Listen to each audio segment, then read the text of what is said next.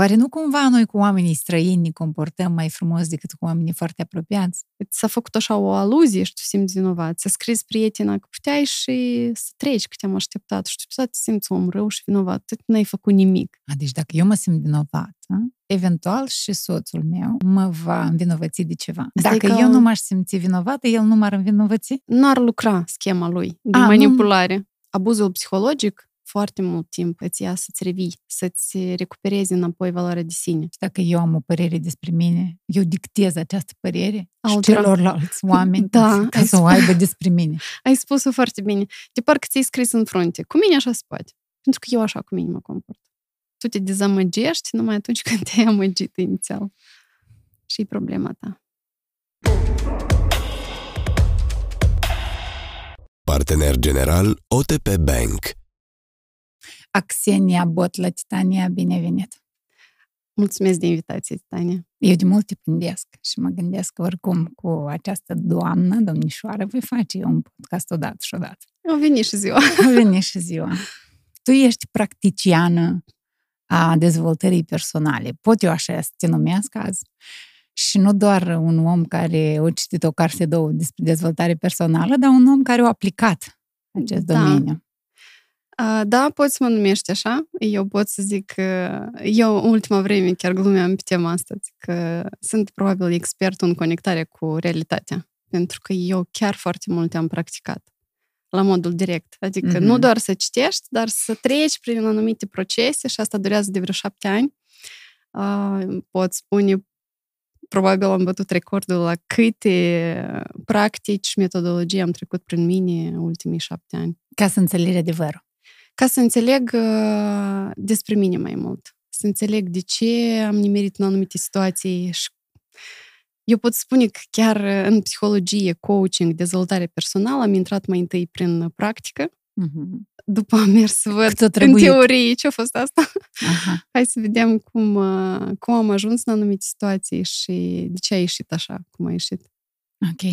Eu acum și o să aflu și ce-a declanșat această curiozitate, că până la urmă dezvoltarea personală începe printr-o curiozitate și multe eșecuri în viață și așa mai departe. Da? Întrebarea mea de început ar fi, uite, să ne imaginăm că dezvoltarea personală e un Mercedes și o mașină nouă, faină. Dar noi mergem cu bicicleta, dar tu ești în Mercedes. Cum e acolo? Uneori ai impresia că mergi în tren. Așa în Cansen, cu 450. Cu cât mai mult practici, cu cât mai mult te afli în zona asta, cu atât mai puțini oameni găsești cu care să comunici. Și asta îți creează viteză. Uneori ai impresia invers, că tu ești cel cu bicicleta. Ok. Asta e, iarăși, depinde de etapele în viață, de conștientizări. Eu foarte des am avut etape când eram în Mercedes, mergeam pe jos.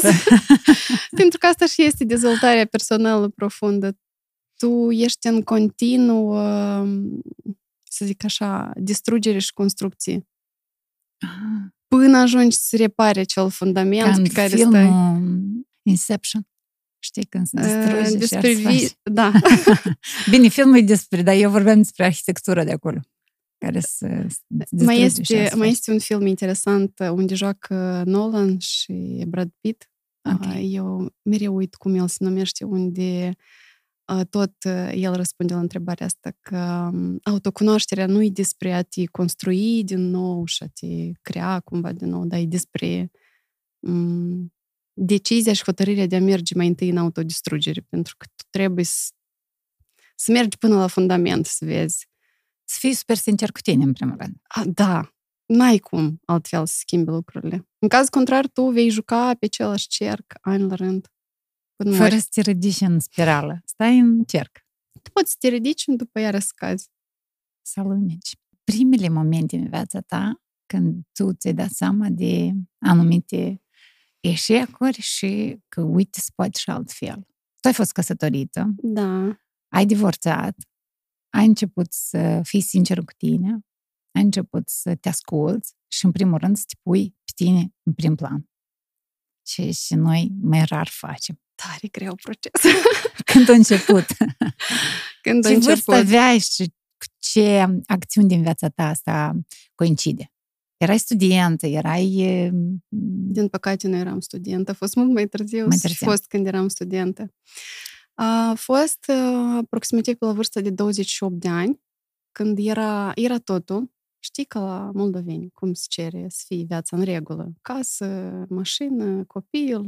Deja aveam propria mea afacere, mică, dar o dezvoltam. Era tot ok. Tot ok, aparent tot ok. Dar întrebarea, și asta e tot, dar mai departe ce urmează?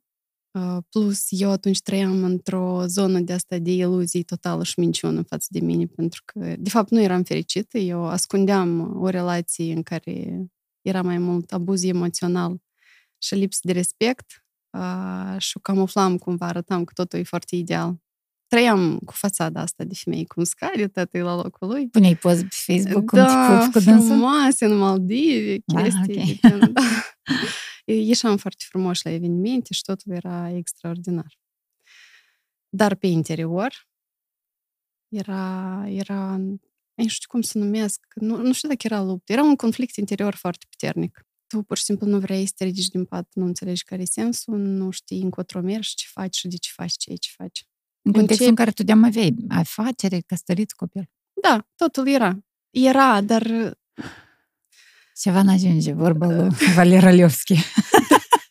Una că ceva nu ajunge, dar starea interioară deja se agrava tot mai mult. În primul rând, semnalele deja erau și la starea fizică, corpul, kilograme în plus, apatie, depresie. Tu nu mai poți camufla istoria tragică care o trăiești în familia ta, într-un cuvânt. Și am început să caut ieșiri.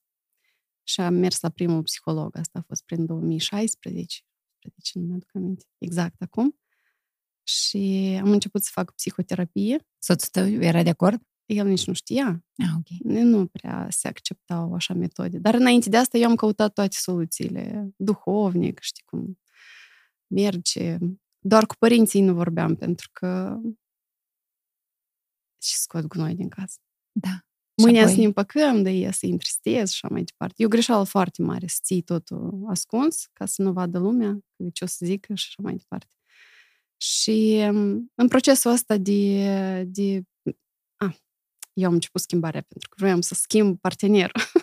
Aha. Vrei ca el să devină ca altfel. Mine, da. Ah, okay. Eu începusem să citesc mai mult, să merg la primele traininguri de dezvoltare personală, business. Mai tare, de fapt, mergeam pentru dezvoltarea afacerii, că vroiam să angajez, dar nu puteam să deleghez. Erau probleme de ordinul ăsta. Și eu atunci tare îmi doream ca el tot să citească cu mine, să meargă la traininguri, să ne dezvoltăm împreună, să găsim limbă comună. Eu atunci dezvoltam o afacere în domeniul decorului evenimentelor. Ok. Și credeam eu că eu sunt Dumnezeu și asta capabilă să schimbe totul. Dar și nu ești? Nu. Nimeni din noi n-are dreptul să-și dorească măcar să-l schimbe pe cel de alături. Și atât în procesul acesta eu am început să-mi dau seama că eu, în loc să mă focusez pe dezvoltarea mea, eu privesc în jurul meu cine e divină, cine... Eu foarte tare mă victimizam și nu observam asta. Dar aveai nevoie să te jelească. Aveam nevoie să mă jelească, inclusiv terapeutul. Primele și cele mai mari revelații la psiholog, că tot în 2016. Că nu știu ce vreau. Asta a fost întrebarea care minim m-a dat peste cap atunci. Eu am stat câteva zile blocată, foarte enervată și supărată pe mine. Deci dacă te duci la psiholog prima dată și boșești, asta nu înseamnă că psihologul e rău. Asta înseamnă că tu ai de lucru. Da. Ok. Noi, de fapt, avem de lucru toată viața asta. Nu este un proces care se oprește. E o iluzie că am mers, am înțeles ceva despre mine.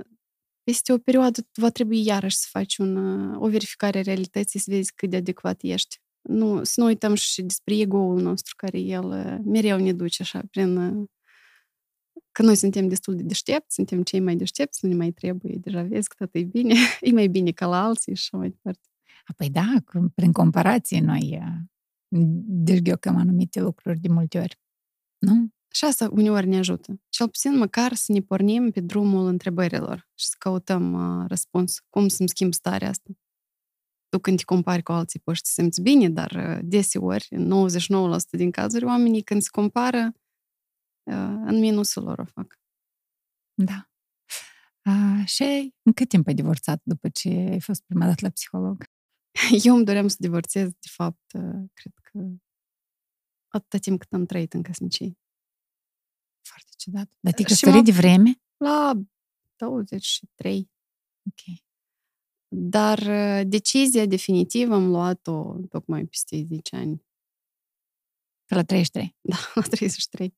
Deci, practic, la 28, când ai început să ai întrebări, până la 33, 5 ani, te-ai chinuit un pic. Da, da. De asta, când se întreabă lumea de ce o femeie rabdă în anumite contexte, aici sunt foarte multe răspunsuri. De ce ea rabdă? Nu rabdă pentru că e proastă, pentru că e slabă, pentru că e... Sunt foarte multe frici, sunt foarte multe traume care stau în spate, sunt unele scenarii din care tu pur și simplu nu înțelegi cum să ieși. Tu te joci în aceeași capcană cu viața ta? Interesant e că tu faci programe de transformare și toate aceste programe tu le-ai trecut prin tine atâția ani. Da, eu nu le dau oamenilor chiar tot ce am trecut eu, pentru că sunt multe dintre practicile care le-am trecut, chiar și consultațiile cu psihologii, foarte multe metodologii care le-am încercat, multe n-au funcționat. 80% doar îți iau durerea pe perioadă foarte scurtă. E ca un citramon de dureri de cap. Absolut. Tu ești foarte entuziasmată la diferite consultații și ți pare că, mă tin că asta e soluția. Și a doua zi, tu înțelegi ce a fost asta. Și am încercat de toate, de la partea mistică, numerologie, nu știu, toate abstracțiile astea și până la instrumente care sunt demonstrate științific, funcționează și le testezi. Eu până am dat de acea metodologie care să te scoată pe termen lung și să nu te întoarcă de fiecare dată, da? Să faci recidiva asta înapoi în starea în care ai fost, mi-a luat ceva timp. Și da, oamenilor eu nu pot să le dau tot spectrul ăsta de instrumente. Eu le dăruiesc în program o hartă, care dacă un mind map, cu tot ce am încercat eu, dacă o desfaci cât că e cât masa asta, okay, cu toate tehnicile din psihologia clinică. Și încercuite cu roșu cele care te-au ajutat sau cum? Încercuite cu roșu cele care le-am practicat, mai bine zis, un timp mai îndelungat, unul, și încercuite cu roșu cele care sunt incluse deja în programul meu. Că ele lucrează toate împreună. De exemplu, tu nu poți lucra numai cu traumele și cu asta s-a rezolvat. Traumele în genere nu se tratează. Tu le-ai aflat, ai înțeles ce te domină pe tine. Mai departe trebuie să lucrezi și cu dependențele emoționale. Și asta e conectare cu conștientizarea zilnică. Adică să înțeleg ce fac eu, ce simt, dar de ce simt ce simt acum, de unde e emoția, sentimentul ăsta în interiorul meu.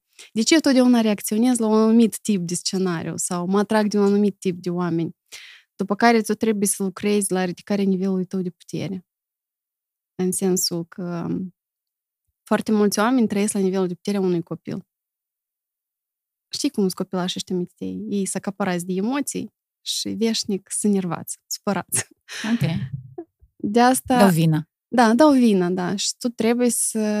Ca schimbarea să fie într-adevăr fundamentală și de durată și chiar să fie esențială, să se vadă în acțiunile tale. Pentru că asta e, se numește transformare. Nu ce am schimbat în minte. Mulți spun, am înțeles, am un insight. Și să faci cu dâns. Am conștientizat. Am citit o carte. Ok, dar cum, la modul practic, tu informația asta o trăiești? Pentru că trebuie să o trăiești. Asta înseamnă să ieși în teritoriu și în comunicarea cu oamenii, în tot ce faci tu, să arăți că asta tu trăiești. Să implementezi, cum ar fi. Să implementezi, da. Și implementând, testând, tu vezi că asta cu mine nu funcționează. Trebuie să caut altceva. Iată, din cauza asta și am ajuns unul după altul. În Chișinău, cred că am lucrat cu peste 17 psihologi. Eu aș vrea să facem un joc azi. Gen, să vorbim despre transformare și să dăm niște exemple de momente care pe noi ne trag în jos, cum noi să nu ne mai întoarcem niciodată acolo. Dar vreau să aflăm un pic despre tine. Tu ai deja o comunitate destul de mare care te urmărește, ai oameni pe care i-ai ajutat să se transforme. Întrebarea mea e, ce specialitate ai? Eu am... Ce domeniu? În ce domeniu ai studiat sau... Am mai multe specialități. Prima cu care am început a fost administrare publică la Universitatea de Stat. Iar restul, toate specialitățile care le-am dezvoltat ulterior au fost, nu în Republica Moldova, au fost școli online pe care le-am trecut în psihologie, în coaching și în toate instrumentarele pe care eu le folosesc. Mai întâi eu am mers la oameni care să mă ajute pe mine, după au apărut foarte multe întrebări și zic, eu tot trebuie să văd cum funcționează. Și ai început să lucrezi tu. Și am început să lucrez eu, da, desin statător. Dar de fapt tu te numești coach. Eu pot zice mai degrabă mentor, pentru că folosesc și psihologia și coaching-ul. Pentru că psihologia foarte bine ne ajută să înțelegem fundamentul nostru, cum am ajuns să trăim un anumit spectru de emoții, să avem un anumit tip de comportament, de ce nu putem ieși din unele scenarii pe care le repetăm. Dar coaching-ul ne ajută să ne fixăm viziunea de viitor, să ne formulăm mai corect ce vreau eu, să înțelegi valorile și să ții de asta, da. Și una fără alta foarte prost funcționează. Ok. Ziceam că despre tine. Deci ai făcut facultate, te-ai măritat în studenție, dacă la 23 de ani. După, da. Era tot ca la carte. Da, și ai vrut tu. Corectitudinea asta de mititică. Da, corectitudinea, nu că așa am vrut eu, așa trebuia. Dar de unde vine aceasta? Din familie? Din... Evident. Trebuie să înveți bine. Nota 10. Unde ai învățat? Nota în 10. Sat. În sat am învățat. Din Cimeșlia, din satul Javgur. Aha. Acolo am învățat până în clasa 9. Foarte bine! Foarte bine! După am mers la liceu aici, în Chișinău, la Sache. Iarăși foarte bine, foarte cum se cade. Mama am ștat cu mângâiel pe cap, că e cea mai bună. Fără discoteci, fără chestii. Că n-ai vrut sau nu-ți poate? Ei, n-am vrut. Cum n-am vrut? Dar nici n-arătai că vrei. Nu poate. Da, uneori chiar nici n-arătai că vrei, pentru că atâtea încercări ai avut. Nu că se refuza, dar așa mă faci de rușine. Trebuie să fii cum se cade la locul tău, bravo, și să-ți cunoști locul și... Stai și acolo și stai cu mine. Da, adică copil, unde l-ai pus acolo să stea, dacă i-ai spus să facă ceva, trebuie să facă. Aha. Dacă e vorba de învățat, trebuie să înveți pe 10. Dacă e vorba de relații cu unul, te-ai întâlnit cu așa, te-ai meritat. Și virgin, evident. Trebuie să fii liceu, universitate, după căsătorie, după nuntă, copil și așa să meargă toate una după alta. Și la tine a mers? Și la mine a mers. Până la o etapă anumită. Până a explodat vulcanul. Până a explodat partea asta mea interioară, care a ținut tot ce am vrut eu acolo, închis. Dar până acolo. Momentele importante din viața ta de până la explodarea vulcanului. Căsătorii, nuntă frumoasă, părinții implicați, nereasă așa cum trebuie. Nereasă frumoasă, cu 300 de invitați. 300? Da. Că așa au vrut socrimari și socrimici. Că așa au vrut părinții, da. Dar tu n-ai vrut. N-aș zice că n-am vrut. Eram în perioada când nici nu mai știi ce vrei tu, de fapt. Dorințele tale, dacă nu se iau în calcul ani la rând, la tine se atrofează mușchiul ăsta de... De manifestare, da, ce vreau eu. Și invers, eram foarte bine antrenată să fiu pe așteptări. Și pentru soț, și pentru părinți, și pentru... De asta și-am ținut ascuns practic toată viața, până am prins curajul să divorțez, am ținut ascuns, de fapt, ce eu simt și că nu-mi place și nu sunt fericită și... Ce s-a întâmplat? Care au fost primele momente în care tu ai înțeles că, uite, vrei să divorțezi? Tu ai spus că toată perioada cât ai fost căsătorită, deja îți doreai să divorțezi. De ce? El nu era violent, agresiv, fizic. Când a început, de fapt, când s-a trecut la primele semne de violență, deja atunci eu am plecat. Aha. Dar până atunci a fost violență psihică. Cum se manifesta? Ea e mai gravă și ca fizică. Eu nu zic că una e mai gravă ca alta, de fapt, dar din abuzul psihologic, foarte mult timp îți ia să-ți revii, să-ți recuperezi înapoi valoarea de sine. Și încă dacă și ea s-a format așa în copilărie, că trebuie să fii cu minte, supusă, adică ți-i vine foarte greu după să te recuperezi. Și eu cred că de asta și-am mers în atâtea multe practici. Și sărit pe sticlă și mers pe foc și... Nu să mergi pe sticlă, dar să sari de la 2 metri. Și a fost succes. Și gheață. Toate instrumentele astea, eu acum îmi dau seama de ce eu săream dintr-o extremă în altă atunci, pentru că ele totuși sunt ca niște extreme, că nu le recomand oricărui om să le facă azi. Iarăși, dar eu de asta și mergeam pentru că eu simțeam, aveam impresia că am pierdut jumătate din viață, din propria nedorință de a ieși, da? De a găsi putere să ies din asta. Și vreau foarte repede să-mi recuperez încrederea în mine.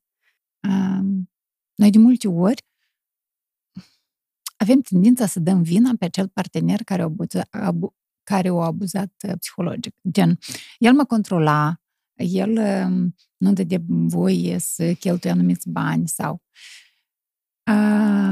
Nu te-ai gândit vreodată că e posibil că noi am dictat acest comportament de la partenerii noștri sau noi am dictat asta? Dacă eu, proaspăt măritată, vin acasă și zic, uite, am primit salariu, poftim, pentru că până să mă mărit îl dădeam lui mama, avem grijă ca mama și așa, eu am dictat și un an de zile așa am făcut din inerție, pentru că am fost, cum ai zis tu, subalternă, cumva, să fiu mereu ascultătoare.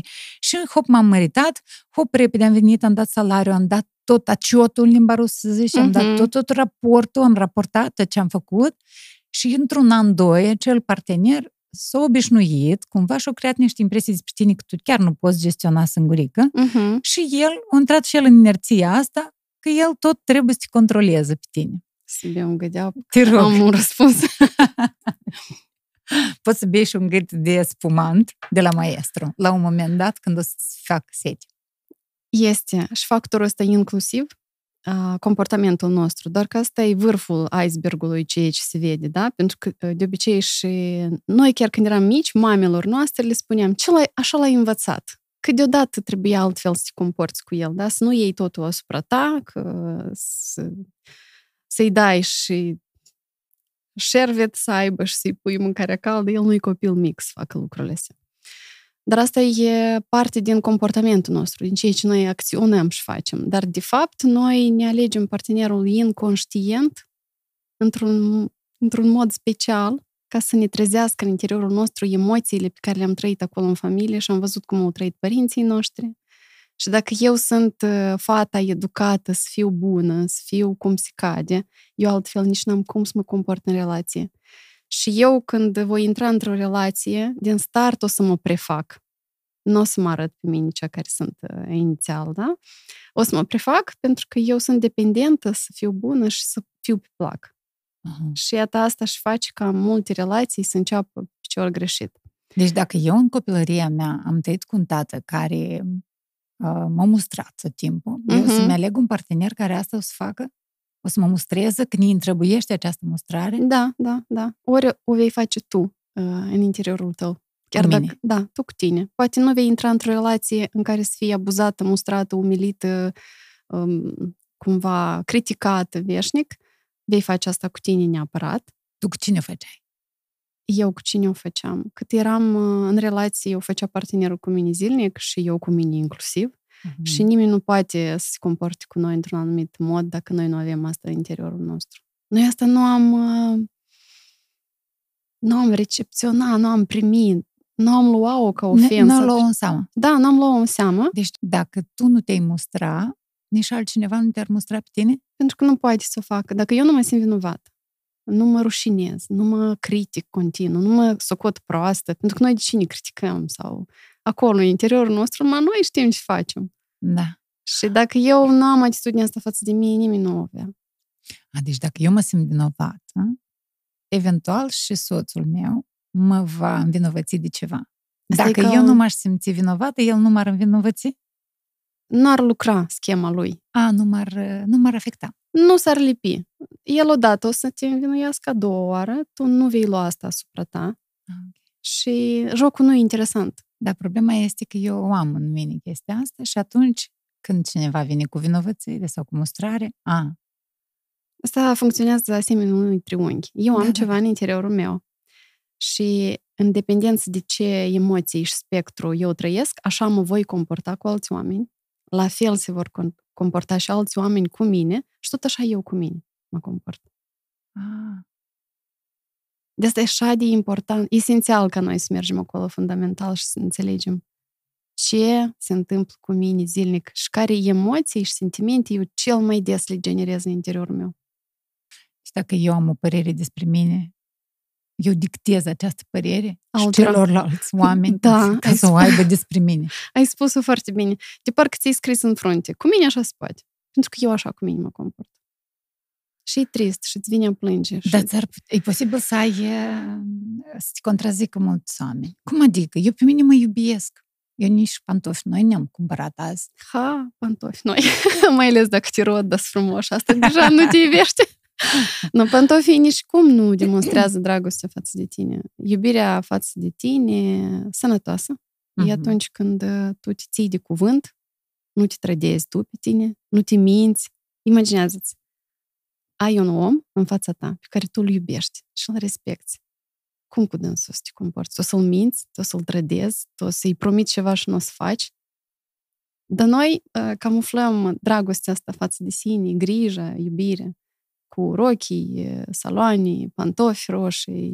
Și asta tot trebuie, da? Asta trebuie, evident. Asta e doar un atribut care ne ridică dispoziția, ne adaugă niște, cum să zic, bigudiuri, ca să fac păr mai creați și mai frumoase. Dar, de fapt, bigudiul n-acoperă un păr sur sau un păr ars. Aici am vorbit metaforic. Metaforic, dar așa ar fi. Da, astea sunt doar camuflaje cu care noi vrem să ne ascundem, dar de fapt e despre stare, despre cum eu mă simt. Bun, despre istoria ta repede, am plecat de acolo. Sau mai rămânem? Putem reveni. Reveni ca să facem, să raportăm cumva la ea. Cum ai ajuns tu la asta? Bun, era despre ideea că noi dictăm comportamente. Dictăm comportamentul. Aici parcă aș vrea să mai rămân un pic.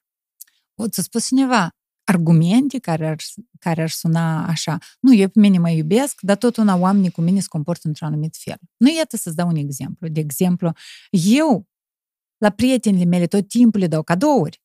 Faine, eu mă cheltui cu dânsele. Dar ele dispar când e ziua mea de naștere. Eu tot lor pentru dânsele. Dar ele nu e nică. De ce stai în prietenia asta, dar? Tu, dacă te iubești, de fiecare dată te vei alege pe tine. Asta nu e despre egoism. Eu când mă aleg pe mine, eu devin un om liber și fericit. Lângă un om fericit și alți oameni sunt fericiți. Dacă eu joc teatrul ăsta sau jocul ăsta, nu știu, scenariu în care eu sunt fată bună, dau cadouri la toți, sunt prezent peste tot când sunt umăr de plâns și sprijin pentru toți, dar când eu am nevoie, oamenii nu mă susțin.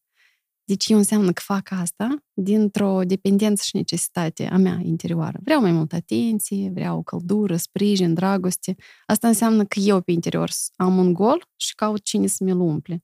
Niciodată nu o să dau de cel puzzle care se potrivească cu ceea ce îmi trebuie mie când vine vorba de la alți oameni, da? Mai întâi eu trebuie să-mi ofer. Foarte des în prietenii se întâmplă cel mai puternic exercițiu. Nu scrie prima, nu mai căuta și oferi această atenție tu. Și o să vezi, o să te caute oamenii sau o să dispară și ei din viața ta. Dar multora le foarte greu să facă asta. Pentru că ei stem că o să rămână singuri, o să rămână fără prieteni, o să rămână fără comunicare. Hai, și ne-a venit piesa, dar nu știu dacă are să văd cine aș da, să mor de seară, să văd cine... Să văd cine mă iubești, cine mă dușmanește. Da, asta poate să cânte numai în om cu trauma abandonului. Da? Da, noi totdeauna, sau cei care suferă de trădare. Trauma abandonului am avut, dacă asta a fost hit. Cine aș da să mor de seară, până mâine să învii iar, să văd cine mă iubește și cine mă dușmânește. E hit, toți o știu. Doar știi că folclorul, cântecele, literatura, tot, cultura ce ne reprezintă, vine tot din rana națională, să zic așa. Asta doar nu e întâmplător. Nu întâmplător la noi cuvântul dor. Din păcate, dacă să privim acum așa pe ansamblu de sus, asupra stării oamenilor în Republica Moldova, noi trăim într-o, tristețea asta și victimizarea parcă e meditație națională. Da. Nu meditație, sport național. Adică, e o stare cu care oamenii s-au obișnuit și pe locuri nici nu-și dau seama că primesc plăcere deja din asta. Putem să vorbim despre niște traume foarte, să zicem, cunoscute la nivel național. Iată, Asta e traumă, faptul că eu mă duc în trecut foarte des, îmi capăt de acolo plăcerea. Asta nu e traumă. Mai degrabă e o dependență emoțională. O dependență de anumite emoții pe care tu le trăiești de fiecare dată când îți amintești ceva anume. Dar dacă să vorbim de, să zic așa, o traumă care ne-ar reprezenta ca țară, iată, top traume din Republica Moldova. Cred că e umilinței. Primul loc. Umilință, așa. Da, pentru că asta și se explică de ce noi am fost un popor căruia i s-a șters practic identitatea. Noi nu înțelegem, majoritatea de fapt a noi în țară nu înțeleg ce limbă vorbesc, moldovinească, unii spun. Mulți nu-și cunosc nici istoria, foarte multă lume după ce a fost, inteligența a fost deportată, oamenii care aveau ceva. Da, și noi am fost foarte tare asupriți și umiliți ultimii 100 de ani mai ales. Deși uneori suntem mai deștepți, dar faptul că ne temem să vorbim, părem așa de proști. Ne temem, pentru că anume oamenii cu trauma umilinței își tem să se afirme, pentru că ei cred că sunt mai inferiori, mai proști, mai răi, mai slabi. Trăiesc în nimicnicie asta și noi ne-am obișnuit să ne considerăm mulți dintre noi până te ridici și scapi de sindromul ăsta impostorului, tu tot crezi că ești o nulitate și încă simți vinovăție că nu poți tu să te afirmi în deplină ta valoare și nu ești atât de bun. Dar e posibil să scapi, apropo. E un efort și o muncă să te cunoști pe tine și să înțelegi a cui vocea asta în interioară care ție îți spune că tu ești mai ai încă care îți mai trebuie încă 20 de diplome și după aia ieși și să vorbești despre și tu cunoști acolo și, mă rog, tu ești. Da. Mai era chestia asta că vin încoace și nu-ți fac nic. Doamne! Și îți fășea. Ceva grav. Și asta era, asta tot a umilinței sau a... Asta pornește o traumă a trădării. Trădare, da. Tine veșnic, îți spune una și face alta și te dezamăgește. În trauma asta cred că trăiesc multe femei în Republica Moldova pentru că duc pe umerii lor tot. Și copii, și gospodărie, și casă, și lucru. Hai să mai spunem top. Am spus că facem un top al traumelor. Nu, în top, dacă vorbim de... Ca țară, ca națiune, da. Cred că noi avem foarte mult victimizarea și umilința în infiltrate. Da, dacă despre asta s-au scris piese muzicale, gen cântece, și cele mai mari hituri, șlagăre, sunt despre... Despre asta, iată, ce n-aș da să mor de seară până mâine se înviară, să văd cine mă iubește și cine mă dușmănește. Așa. Vreau asta să verific, vreau să intru în mintea voastră, să înțeleg despre ce vorbiți voi acolo despre mine. E curat trauma trădării, da. Da. Hai mai dăm niște exemple, că noi doar suntem și o leacă de artiști. Când asta foarte des încă se întâmplă, când în relații parteneri te întreabă, la ce te gândești? Vreau să verific la ce te gândești. Aha, de asta e rău? Când în relații se întreabă, nu chiar bine, pentru că înseamnă că omul își face griji, oare nu se gândește la altcineva, oare la ce se gândește. Vrea să țină tot sub control. Tu nu te poți relaxa, nu poți savura clipa la ta, ceea ce se întâmplă cu tine acum. Ești mereu focusat pe altcineva. Ah, da. Dar asta e subiect interesant, la ce putem reveni. Eu ziceam să facem despre traume. Care ar fi acele descoperiri despre tine legate de traume pe care tu le-ai rezolvat, să zicem? Eu am suferit de trauma abandonului și a umilinței. Și ca să o rezolvi, trebuie să te gândești de unde ai căpătat-o, care a fost primul punctul zero? Dacă să te gândești de unde ai căpătat-o, cazi mai mult în starea asta de victimizare, începi să-ți învinovățești rădăcinile, neamul și așa mai departe. E o tactică mai puțin eficientă, să zic așa, că mai mult te duci în starea de victimă. Aha. Prin a te urmări zilnic la ce te atrage să faci, ce sentimente simți cel mai des, cu cine contactezi și ce emoții îți trezesc oamenii în interiorul tău. Uh-huh. Prin gesturi, de exemplu. Cineva, dacă este criticat, poate lua această critică ca o formă de nedreptate față de dânsul. Pentru că eu m-am străduit, am făcut corect și tu pe mine mă critici. Uh-huh. Aceeași critică, aceeași frază, un om de alături poate lua ca umilință.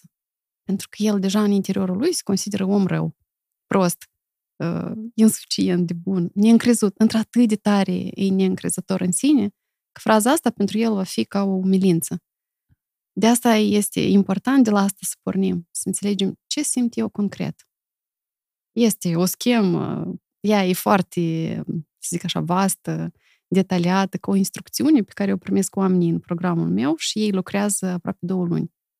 Zilnic ei au sarcina de a discoase situațiile și a fixa într-un Excel ce am simțit. A voi și în Excel lucrați. Pentru că ulterior, foarte ușor, cum ai zis tu mai devreme, cu roșu, să le subliniezi anume pe cele care te reprezintă pe tine. Și odată ce am ieșit din controlul acestor traume, eu pot spune că am rămas cu plusurile lor. Care sunt plusurile unei traume? De exemplu, în trauma umilinței, plusul e că tu devii un om foarte bun. Cumva... Da, și bun e relativ.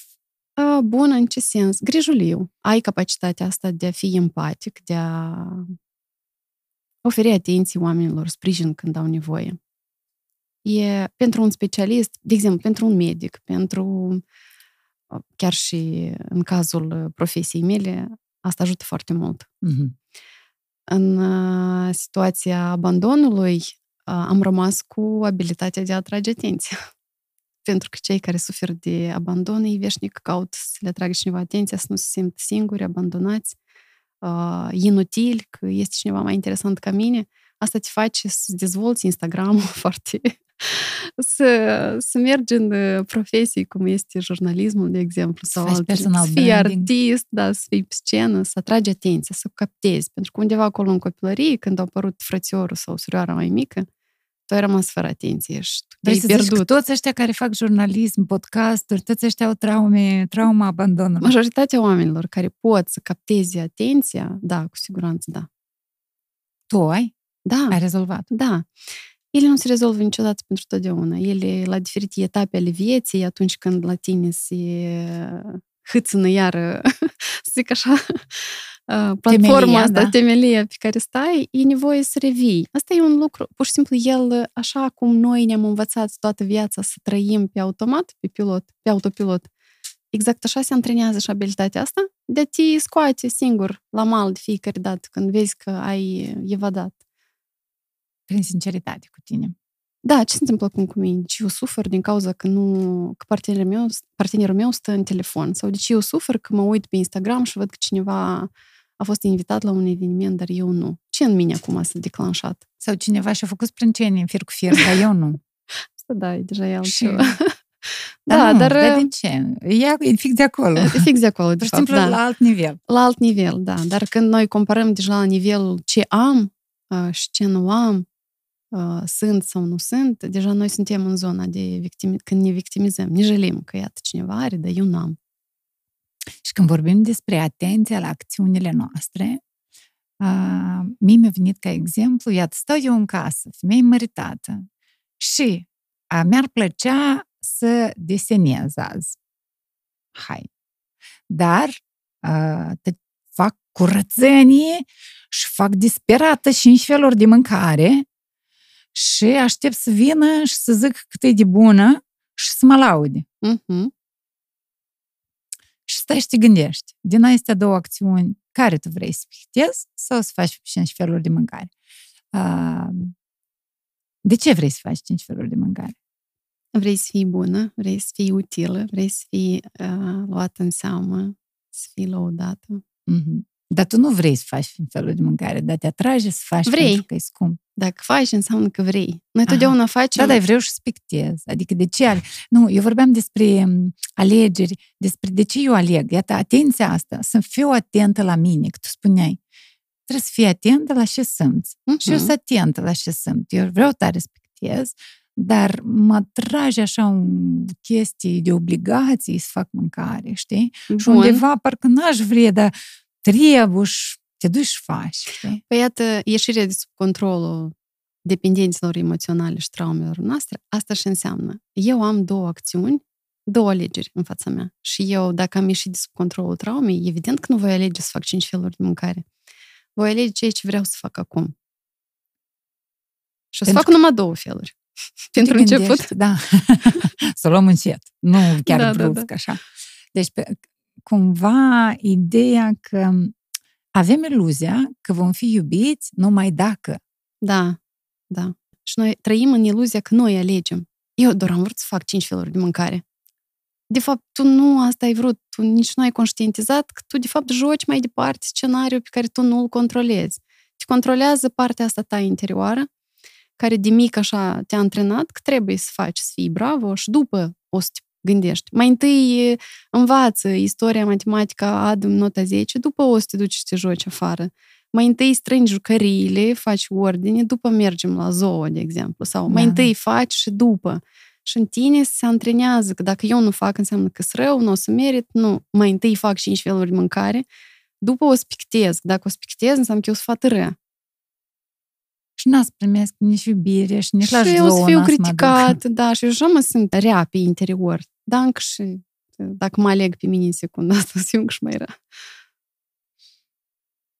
Înțeles, cu traumele le poți rezolva atunci când tu ești foarte atentă la acțiunile tale și la ce simți tu interior și fii foarte, foarte sincer cu tine. Sinceritatea asta poți să-ți dai cu minus câteodată în raport cu atitudinea ta și reputația ta față de tine. Reputația ta față de tine? Gen, dacă eu înțeleg sincer, cum aș mai tem să zic că eu, de fapt, neșiudă pe șala care a fost invitat la eveniment, dar eu nu, și eu sunt mai rău. Și eu, că eu pentru mine am recunoscut. Da, de asta aș spune că cea eu mai... despre mine îmi fac o părere proastă și aici se începe un fel de Taniușa cu Tania și cu Tatiana să iau la sfadă.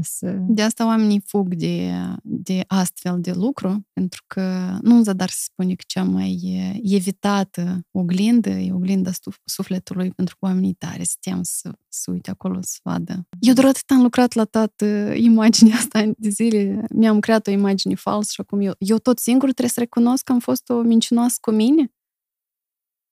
Dar oamenii sinceritatea o văd ca pe o formă de a spune ce cred în mod direct, nahalnă, da, să zic așa, altor oameni. Dar în raport cu ei nu văd că trebuie să fac asta. Dar mai bine să simți durere, greață și repulsii față de tine o săptămână după ce ai aflat cine tu ești și cum funcționezi de fapt și după să fii fericit, pentru că începi să faci alegeri. Pentru că tu înțelegi că nu mai vreau să mă simt așa. Tu înțelegi că tu joci jocul ăsta, tu alegi asta, să simți și să trăiești. Da, sunt de acord. Noi toți am crescut în contexte diferite, am avut diferite istorii și traume în viața noastră, sunt oameni care au suferit foarte mult și în copilărie. Dar azi, la maturitate, noi avem dreptul să ne atribuim puterea asta noastră interioară, chiar dacă eu am fost călcată în picioare acolo în copilărie. Și să începem să trăim viața, să primim plăcere din proces. Eu în asta văd sensul. Păi da, am fost de unul la un spectacol la Teatrul Lucea Fărău și ziceam că cum să avem noi o istorie în autocunoaștere dacă noi, piacă până nu de mult, bunelul meu avea un frate care murea de foame, în foamea din 1946. Adică piramida lui Maslow, abia acum am reușit să o construim astfel sau să o îndeplinim astfel încât noi deja să ne putem ocupa de autocunoaștere. Da, și aici tot se creează un paradox. Eu ce urmăresc acum? Piramida lui Maslow a fost baza a fost îndeplinită și oamenii sunt mai nefericiți ca niciodată. Dacă observi asta, pentru că eu chiar recent citisem cartea lui Viktor Frankl. Recomand. Omul în căutarea sensului vieții. Da. Și în general sunt multe istorii, chiar și bunii noștri, prin câte au trecut foame, deportări, iarăși reconstrucția casei din nou, după ce a murit Stalin și tot așa. Da. E istoria neamului meu. Dar oamenii vedeau sens în a se trezi dimineața, a face ceva. Și da, erau perioade foarte grele.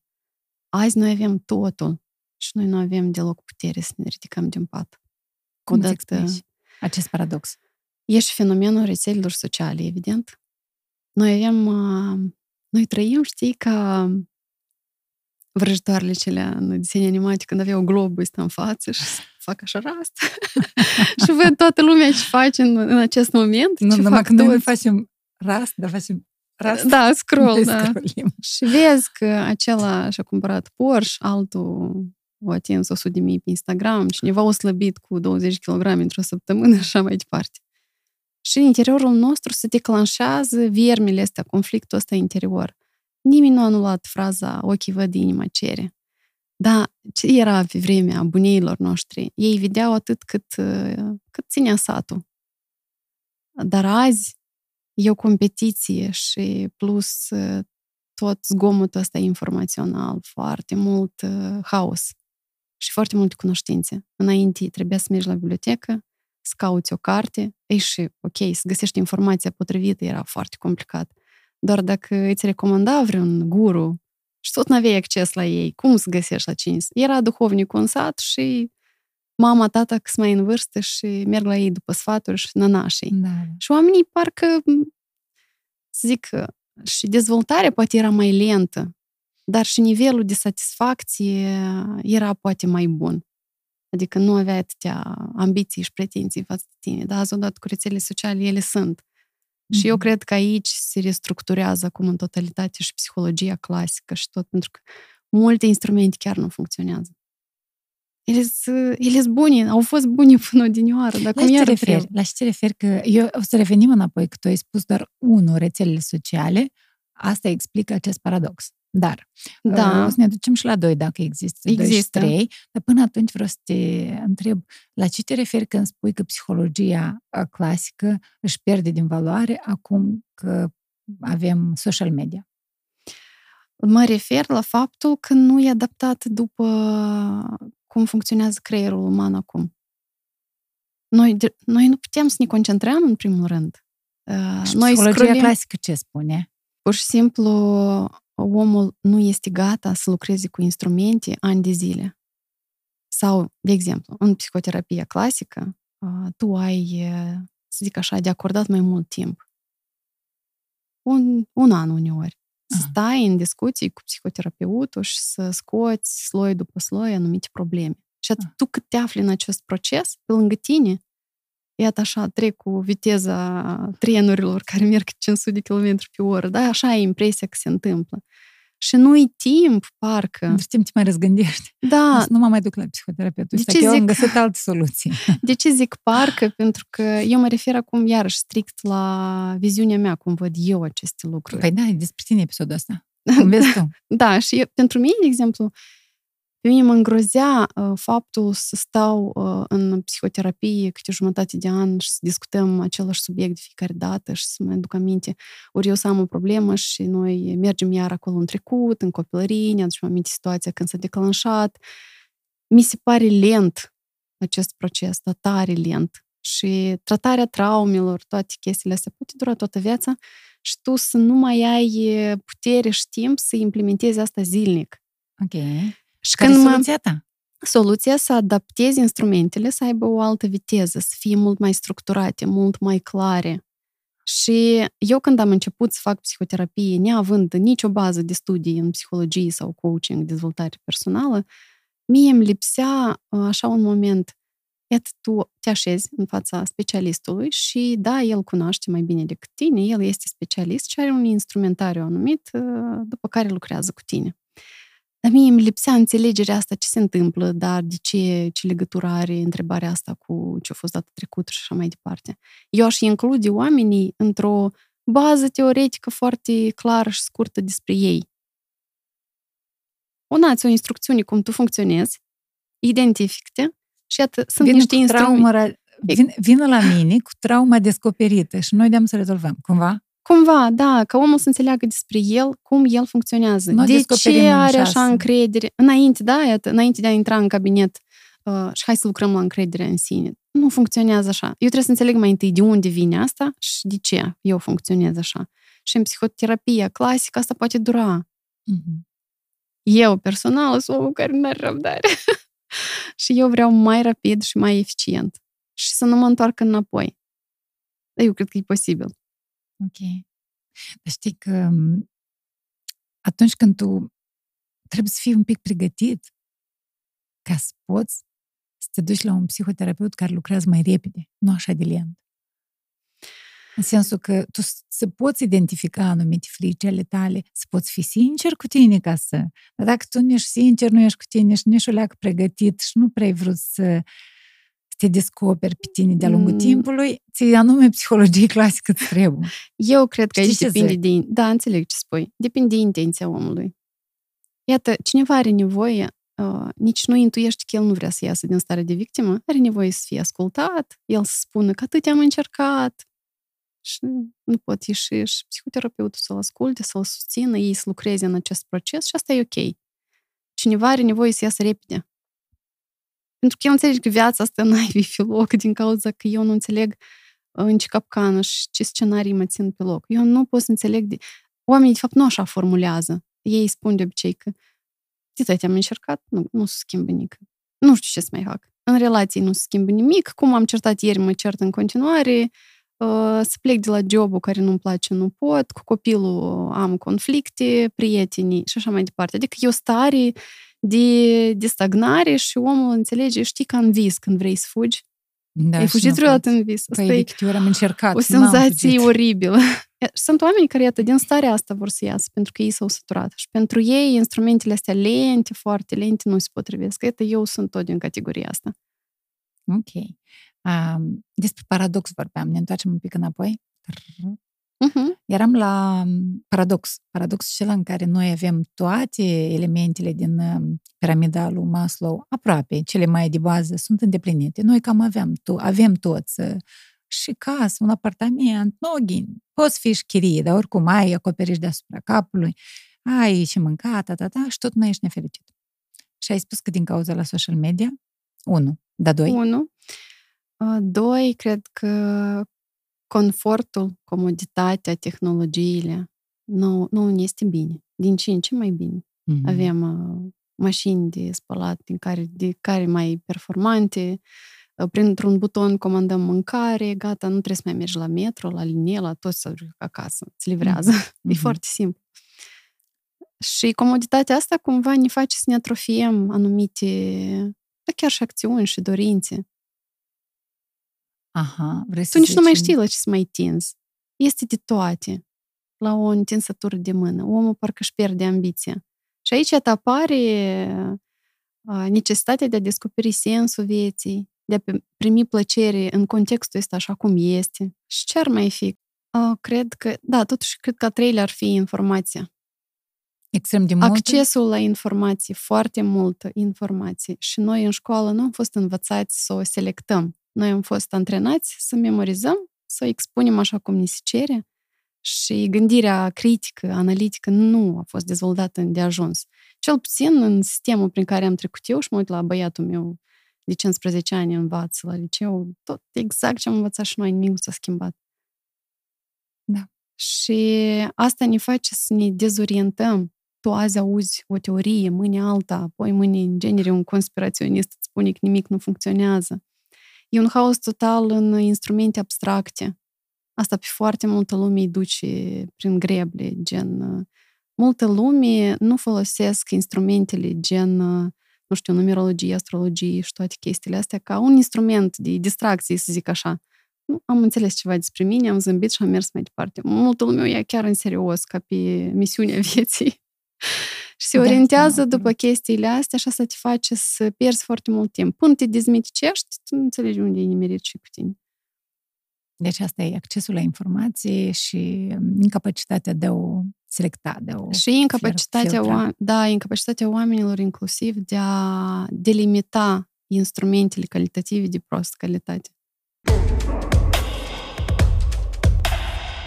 Mami, dă-mi telefonul, măcar puțin! Mami, dă-mi telefonul, măcar puțin! Eu în fiecare zi aud asta și cred că și voi aveți aceeași problemă, copiii și ecranele. Ei bine, eu am cunoscut-o azi pe Tatiana, care a încercat să rezolve această problemă, a deschis niște cursuri de IT pentru copii, Impact Academy. Impact Academy este acum o afacere de succes nu doar în Moldova, dar și în alte țări. De ce? Pentru că se poate cumpăra franciza. Tu poți cumpăra franciza Impact Academy și să dezvolți afacerea în orice oraș al lumii te afla.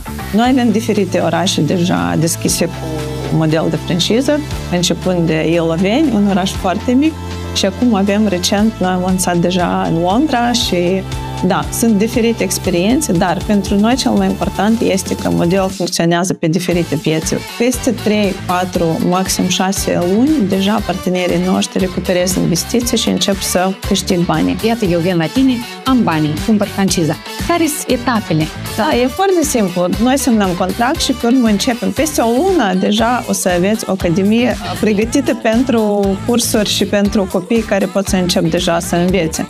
Și încep training pentru parteneri și pentru angajații lor și în paralel noi pregătim tot spațiul, tot necesar pentru marketing, pentru promovare, pentru vânzări și mergem în paralel ca să nu pierdem timp. Și peste o lună, maxim 6 săptămâni, copiii deja încep să învăț la noi la academie, în filiale. Dacă nu te regăsești în activitatea pe care o ai peste hotare și ai vrea să faci altceva, nu ai decât să cumperi această franciză, să deschizi un business acolo, iar Tatiana îți va da toată rețeta de succes a acestui business. Ți minte, spuneam mai devreme că vreau să ne jucăm. Hai! Putem să ne jucăm după programele tale pe care tu le faci, astfel încât să-i ajuți pe oameni și, presupun eu, îi ajuți altfel decât psihologia clasică, un pic mai rapid, așa cum îți place ție. Da. Pentru că el singur bifează acolo niște chestii, el singur înțelege ceva despre el. Așa înțeleg eu. El singur, dar și cu ajutorul meu. Ok. Nu, iată, eu să zicem, putem să ne jucăm un pic? Hai să încercăm, nu m-am jucat niciodată. Tot a fost pe bune, dar de data asta ne jucăm. Ok, hai să fii chiar și pe bune. Eu chiar o să zic despre mine anumite chestii. O să apăsăm pe vreo traumă și vreo umbră de-a mea pe bune. Probabil care o să regăsească mai mulți oameni. Programul tău se bazează pe identificarea anumitor traume. Inclusiv. Așa, dar hai spune-ne mai întâi pe ce se bazează el, astfel încât să trec eu prin el un pic. Nu astfel încât să-ți furăm pâinea, dar să înțelegem cum m-aș putea transforma apelând la programele tale. Mai întâi e, să zic așa la general, ce fac oamenii în programul Libertate. Ei se eliberează de dependențele emoționale, dar mai întâi le cunosc. Nu te poți elibera de ceea ce nu știi despre tine. Înțeleg ce simt zilnic, în ce situații se declanșează anumite emoții și sentimente. Își studiază traumele și învață să identifice de unde vin acele scenarii pe care ei tind să le joace zilnic. Ulterior învață să-și identifice valorile, să-și stabilească ce vor ei cu adevărat și să-și creeze o viziune și un plan de acțiuni. Și învață acest întreg algoritm de cunoaștere, eliberare și construirea unei viziuni noi, ei se învață să-l repete ulterior de sine stătător, ori de câte ori au vreo problemă. Dar cel mai interesant, noi începem cu... Oamenii încep să înțeleagă, să învețe într-un fel cum se declanșează orice problemă în viața lor. De exemplu, s-a declanșat problema X. Care e ea? Dă-mi tu una. Orice problemă se declanșează în momentul în care eu iau o decizie greșită sau nu amân să iau o anumită decizie. De exemplu, o femeie. O să fie o legătură cu istoria mea, probabil, și istoria multor femei. Ok, dar e despre tine episodul, așa că... A absolvit fata universitatea, a făcut cunoștință cu un băiat. Înțelege că... Parcă îi place, dar în suflet sunt anumite semnale că nu-i. Ceva nu-i ok, da. Și mai sunt și anumite red flag-uri în comportament. Dar ea crede că, intrând în relații și căsătorindu-se, îl va schimba. Și atât momentul în care ea va lua decizia greșită este anume acest moment, când ea face pasul și totuși intră în căsnicie, ignorându-și glasul interior, intuiția, aceste semne pe care viața oamenii le dau în jurul nostru. Adică sunt o sumedenie de semne pe care noi le vedem, dar zicem că nu e despre noi, că nu mă privește, eu o să mă descurc, cu mine asta nu o să se întâmple și așa mai departe. Asta a fost momentul declanșării problemei. Eu am ignorat zona asta, problema mea va cădea mai jos, mai departe. Problema mea va cădea la nivelul în care eu voi fi pusă în situații în care lucrurile în jurul meu să mă determine să mă mișc mai repede. Adică apar anumite situații în care eu trebuie să fac două lucruri odată. De exemplu, trebuie să fiu și cu copilul la grădiniță, că s-a îmbolnăvit, trebuie să fiu și la serviciu. Dar dacă să vorbim despre istoria asta, ar fi voi începeți să vă certați, trebuie să mergeți la părinți și tu mergi la părinți singură pentru că ți este rușine să spui părinților că v-ați certat și le spui părinților că el a mers la lucru. Adică trebuie să faci niște alegeri incomode. Mm-hmm. După care nici aici nu ai luat măsuri. Dar deja e semn că nu e ok, da? Tu mergi mai departe.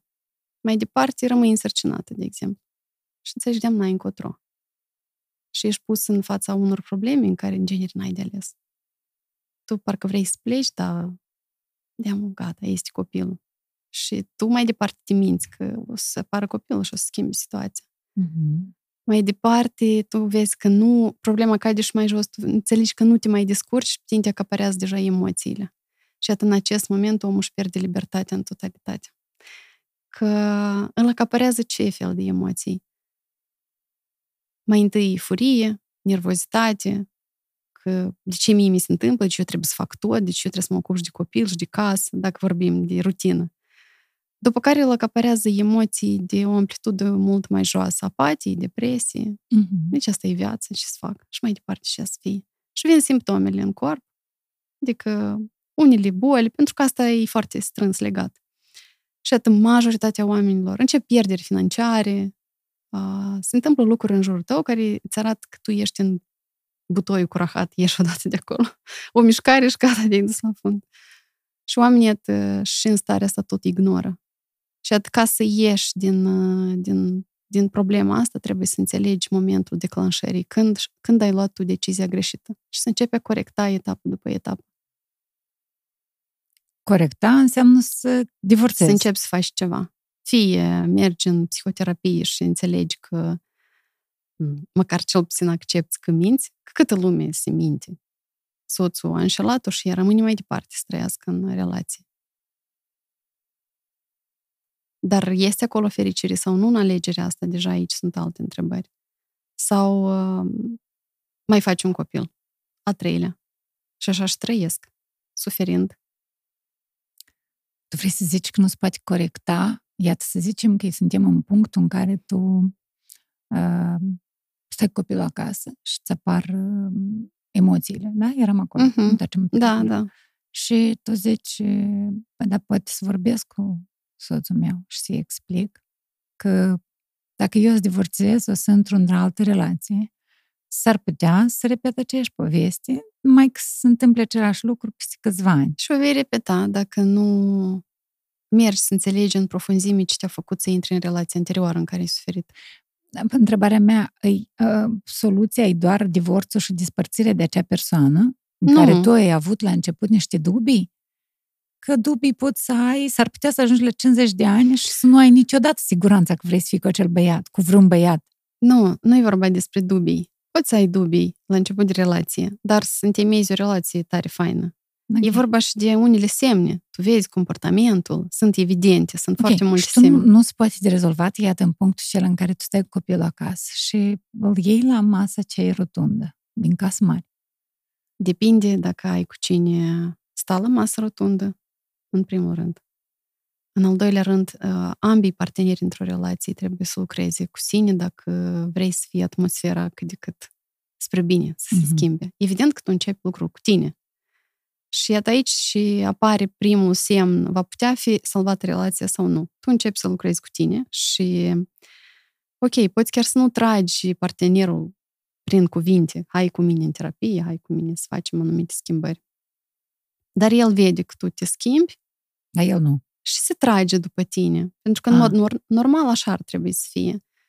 Dar dacă invers, situația se agravează și mai mult. Și deseori așa se întâmplă, da. Și se ajunge, se escaladează conflictele și mai mult. Se ajunge uneori chiar și la violență fizică, de exemplu. Mm-hmm. Despre ce salvare să vorbim? Iarăși, ori ești sincer, ori... Dar omul în viață trebuie să știe să facă alegerea de a pleca de acolo de unde este rău. De unde este rău, de unde este murdar și e incomod de stat. Dar poate de făcut curat? Și comoditate, de făcut confort acolo în loc celălalt. Eu vreau să o duc în sensul în care dacă putem să rezolvăm ceva, strict condiției dacă ai cu cine? În orice situație din viață poți să rezolvi numai ce ai spus, da, dacă ai cu cine. Dacă n-ai cu cine, relația nu poate să fie doar dintr-o parte. Relația fericită. Pentru că forme de relații noi vedem în jurul nostru o sumedenie. Doar forma, da? Ei sunt în doi și au copii. Sau ei sunt în doi, n-au copii, nu contează. Dar în esență ce se întâmplă acolo pe interior, asta doar contează. Până la urmă, noi vorbim despre libertatea și fericirea, plăcerea omului. De a fi acolo, nu doar absolut. Facebook. Și nimeni pe nimeni nu îl impune să se despartă, să divorțeze, să facă anumite schimbări, categoric. De exemplu, tot ce fac eu este pentru oamenii care vor schimbare pentru că s-au săturat și înțeleg că vor altceva și gata. Au încercat să fac schimbări. Eu tot am încercat să salvez căsnicia mea, chiar dacă nu eram fericită acolo.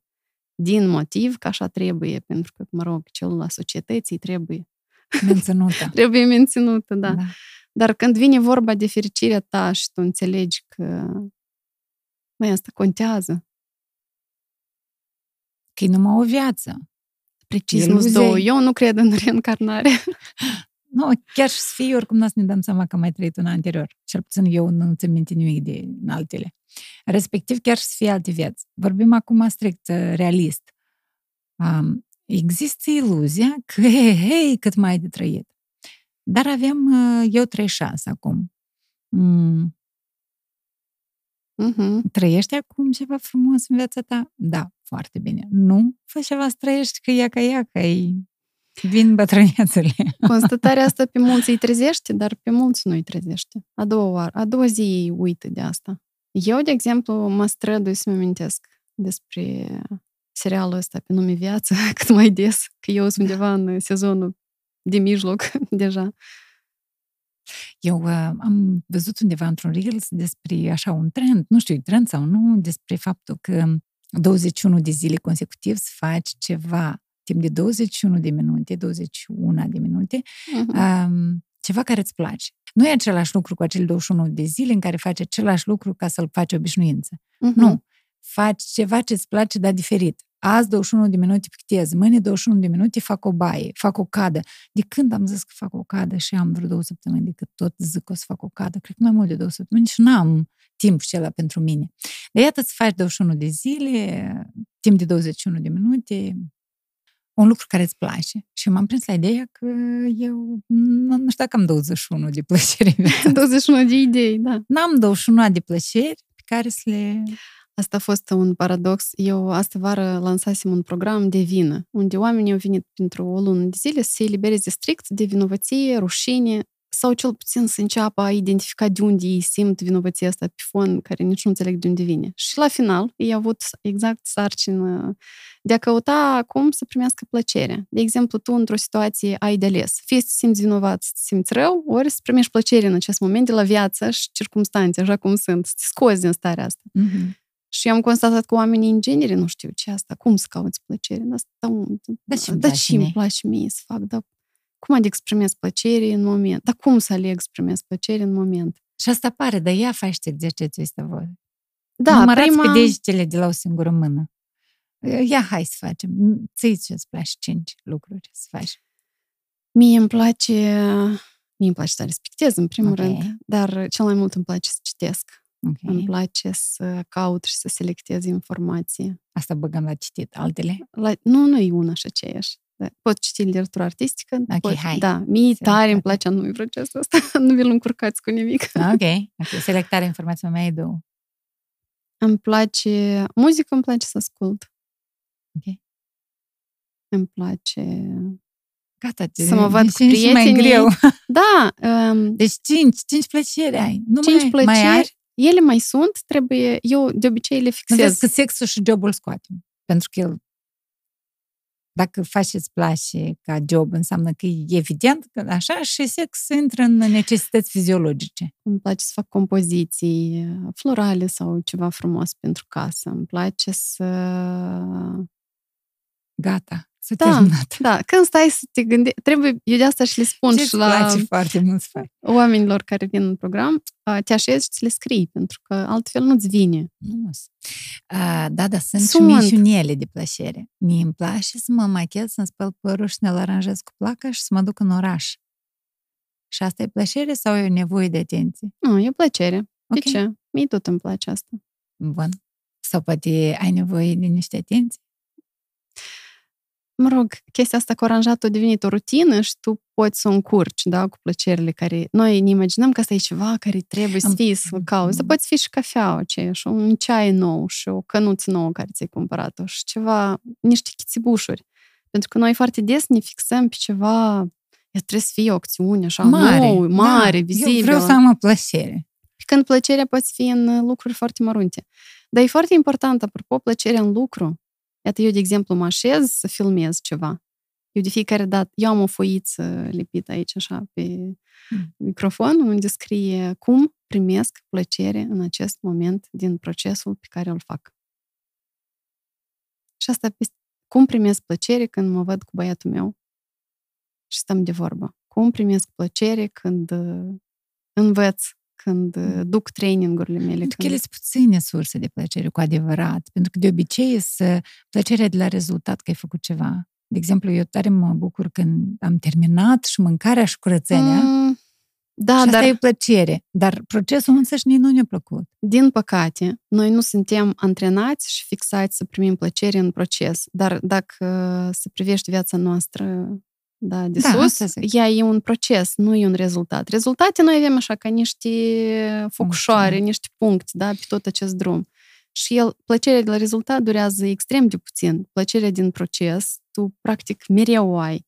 Am zis că ne jucăm și îmi pare că ne-am jucat puțin, că ai povestit despre, iată, povestea ta. Da, eu am povestit despre, da. Dar vreau și eu să zic despre, spuneai că vara trecută a fost cu vina. Eu la vină, eu cred că mulți avem cu vina. Hai să lucrăm un pic cu vina mea, poate? Asta e un proces de urmărire a stării tale și anume situațiile în care tu cauți să te simți vinovată și situații în care eviți vinovăția. Inclusiv situațiile în care ți este impusă. Să observi cum tu reacționezi. Asta nu e un joc de 10 minute, cu siguranță. E o practică care se face pentru a-ți extinde conștiința sau conștientizarea, să zic așa, în moment. Și să identifici care e starea ta atunci când simți vinovăție și să te conectezi de ce eu caut să o simt de fiecare dată. Pentru că eu am mers direct, acum ți-am spus că noi singuri o căutăm, de fapt, să o simțim. Că o avem ca asemeni calului troian deja în interiorul nostru și de ajuns doar o scânteie din exterior ca noi să o simțim. Pe fond să o simțim. N-ai făcut nimic, dar te simți vinovat. S-a făcut așa o aluzie și tu simți vinovat. S-a scris prietena că puteai și să treci, că te-am așteptat. Și tu te simți om rău și vinovat. Tu n-ai făcut nimic. Și atât în aceste istorii, spre exemplu, o femeie când vrea să slăbească, dar asta e și exemplul meu, stai. Eu toată viața slăbesc. Și mă așez seara, în fața mea stau paste, eu le mănânc. Dar când le mănânc, eu deja conștientizez că eu acum și o să-mi generez vinovăția și critica după că iar ai mâncat, ești în proces de slăbit și vrei să arăți bine, dar mănânci. Iată, asta e un exemplu de joc, dacă vrei un exemplu de joc, unde noi special intrăm în ca să ne generăm acest sentiment de vinovăție și rușine și autocritică. Îl caut cu mâna mea. Îl caut, pentru că eu m-am deprins cu asta încă acolo, mică fiind. Și după, în viață, eu doar l-am crescut și l-am intensificat. Și dacă în copilărie era de ajuns un grăunte mic, da, o observație, că n-ai strâns, n-ai colorat cum trebuie, nu știu ce n-ai făcut, uite, Lenuța și frumos poartă, tu nu, și așa mai departe. Atunci, la maturitate, asta e puțin. Noi căutăm o doză mai mare. Și dacă nu sunt oameni care să ne dea din exterior, noi singuri o să căutăm. Și atât sarcina ta e să cauți istoriile, parcursul zilei. Seara te-ai așezat, ce istorii s-au întâmplat azi cu mine? Ce situații concrete? Situațiile arată în formatul unui filmuleț mic. S-a deschis ușa, a intrat Ion, ceva a zis, a ieșit și eu am simțit așa o doză de nedreptate. Că de ce a avut el în vedere când a spus asta? De exemplu. Dacă lipsește emoția și conectarea la un anumit sentiment, istoria, practic, la tine nici nu se memorizează. Și atunci tu le iai, anume filmulețele astea, și le scrii detaliat și ce am simțit în moment. Și la început tu poți simți un anumit sentiment, dar dacă tu n-ai gestionat, să zic așa, procesul, n-ai conștientizat ce se întâmplă cu tine, sentimentul va declanșa următoarea emoție. Și ea se va duce mai jos și mai jos. Pentru că vinovăția este o emoție care ea nu apare prima. Ea apare dacă tu lași un pic să ducă mai jos. Că ea e una dintre emoțiile mai grele de trăit și suportat. Chiar dacă ne-am obișnuit cu ea. Unii oameni, în genere, se simt vinovați sau simt rușine, starea asta că eu nu sunt chiar bun, când se trezesc dimineața, fără niciun motiv. Anumite regrete, chestii s-au adunat. Și atât toate istoriile astea, pur și simplu, trebuie scoase din minte pe hârtie, de exemplu, pentru că altfel n-ai cum să lucrezi cu ele. Ori noi cu tine trebuie să ne așezăm vreo 2 ore și eu să-ți dau ție o schemă prin care eu îți dau anumiți algoritmi și întrebări și trecem situație după situație prin ea. Și nu-i de ajuns o singură dată, apropo. E un proces care se face zilnic, minim 2 săptămâni, ca să identifici cât de des au fost aprinse aceste emoții și sentimente, în ce contexte și după o să-ți dai seama că, de exemplu, vinovăție simți mai mult decât un alt sentiment și într-un anumit tip de situație se întâmplă, cu un anumit tip de oameni. Și asta începe să-ți dea răspunsuri. Observi cum vinovăția îți otrăvește viața și îți influențează foarte mult valoarea de sine, toate acțiunile, alegerile pe care le faci. Noi la multe renunțăm, multe nu le facem din frică că voi simți vinovăție. Ori facem ceea ce nu trebuie, numai să nu ne simțim vinovați față de anumiți oameni. Depinde cine ne manipulează. Și cel mai bun proces care dă rezultat este atunci când omul singur își descoperă acest fundament și cum el funcționează, își descoperă aceste scenarii și cum el joacă în ele și cum își declanșează el singur anumite sentimente. Să-i arăți, să-i spui, să-i povestești, va trece pe alături. El foarte mult va aprecia când singur va înțelege asta și foarte tare își va dori să iasă din asta. Păi de asta se spune că nu trebuie să încerci să schimbi un om. Nu, este... Păcat de Dumnezeu. Glumeam. Pentru că tu nu ești Dumnezeu, poate eu... Nu, glumeam, în sensul că el nu o să vrea, tu deja vă schimbi. Dar... E ca și când le-ai duce la codat pe unul care... Tu și-ai zis corect când ai zis păcat. E un păcat să te implici în soarta omului, să încerci să-l schimbi tu. Într-adevăr, tu nu ești Dumnezeu. Cine ești tu să-i dictezi viața lui? El dacă vrea să stea acolo în zona asta, de ce nu?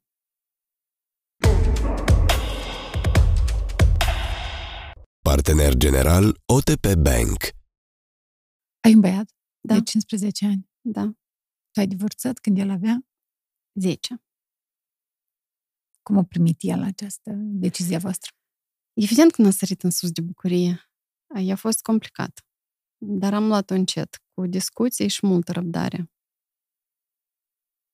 Dar cu siguranță e mai bine decât cum era.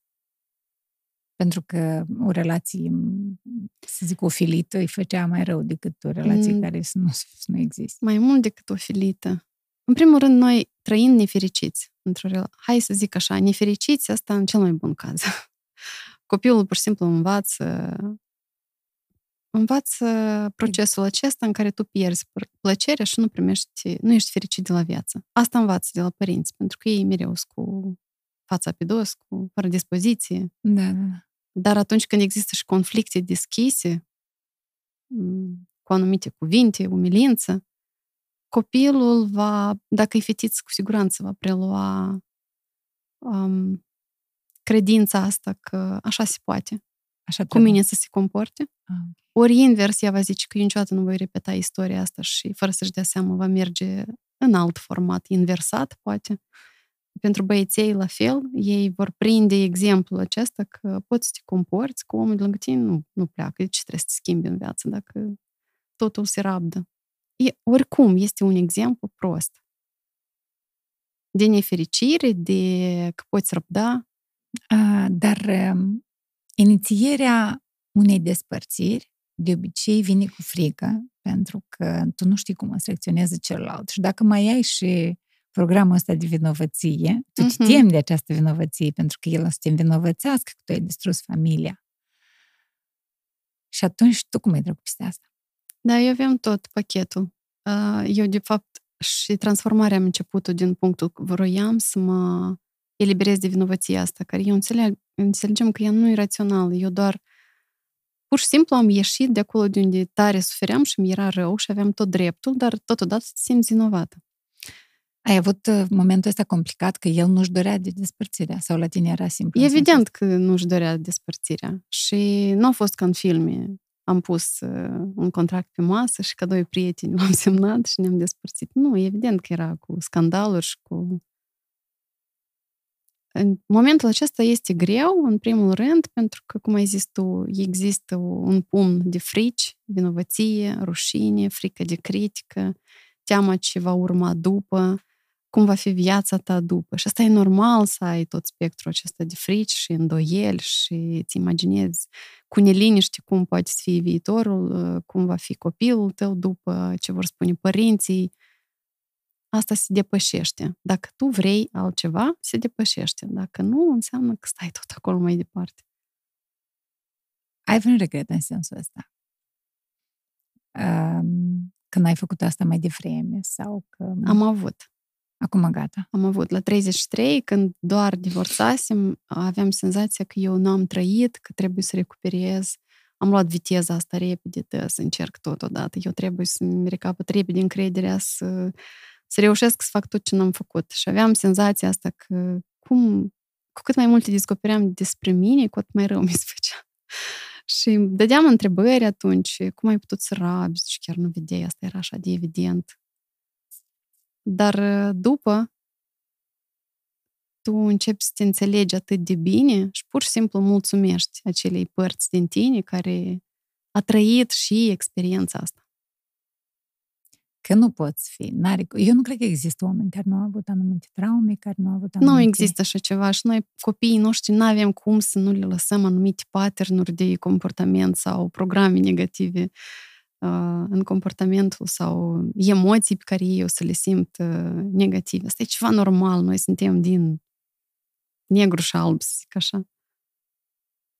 Și amândouă părți, apropo, sunt spre binele nostru. Da, spunea și Renata Bodorin aici la un moment dat că traumele ne formează. Da, foarte multă lume, să zic așa, datorită traumelor a ajuns cineva milionar, cineva a ajuns vedetă, cineva mânat de traumă și de dorința de a demonstra tatălui, de a demonstra lumii că eu sunt, eu exist, uitați-vă la mine. Cineva din dorința de a capta atenție cât mai mult a ajuns undeva sus. Cineva a devenit un profesor extraordinar pentru că el suferă de nedreptatea asta și tot trebuie să fie perfect și ideal și că eu azi vă învăț, eu azi vă creez instrucțiuni și voi o să trăiți după regulile mele și lucrurile se vor schimba. Campioni au ajuns. Exact. Oamenii ajung cel mai des mânați de propriile lor dependențe și traume și asta e ceva ok. La un moment dat, cineva vrea să se elibereze pentru a primi plăcere din procesul acesta, nu doar să fie mânat de dependențe, pentru că este o diferență enormă. Să obții rezultatul, asta își face diferența, să primești plăcere în proces, ori numai atunci când ai atins rezultatul.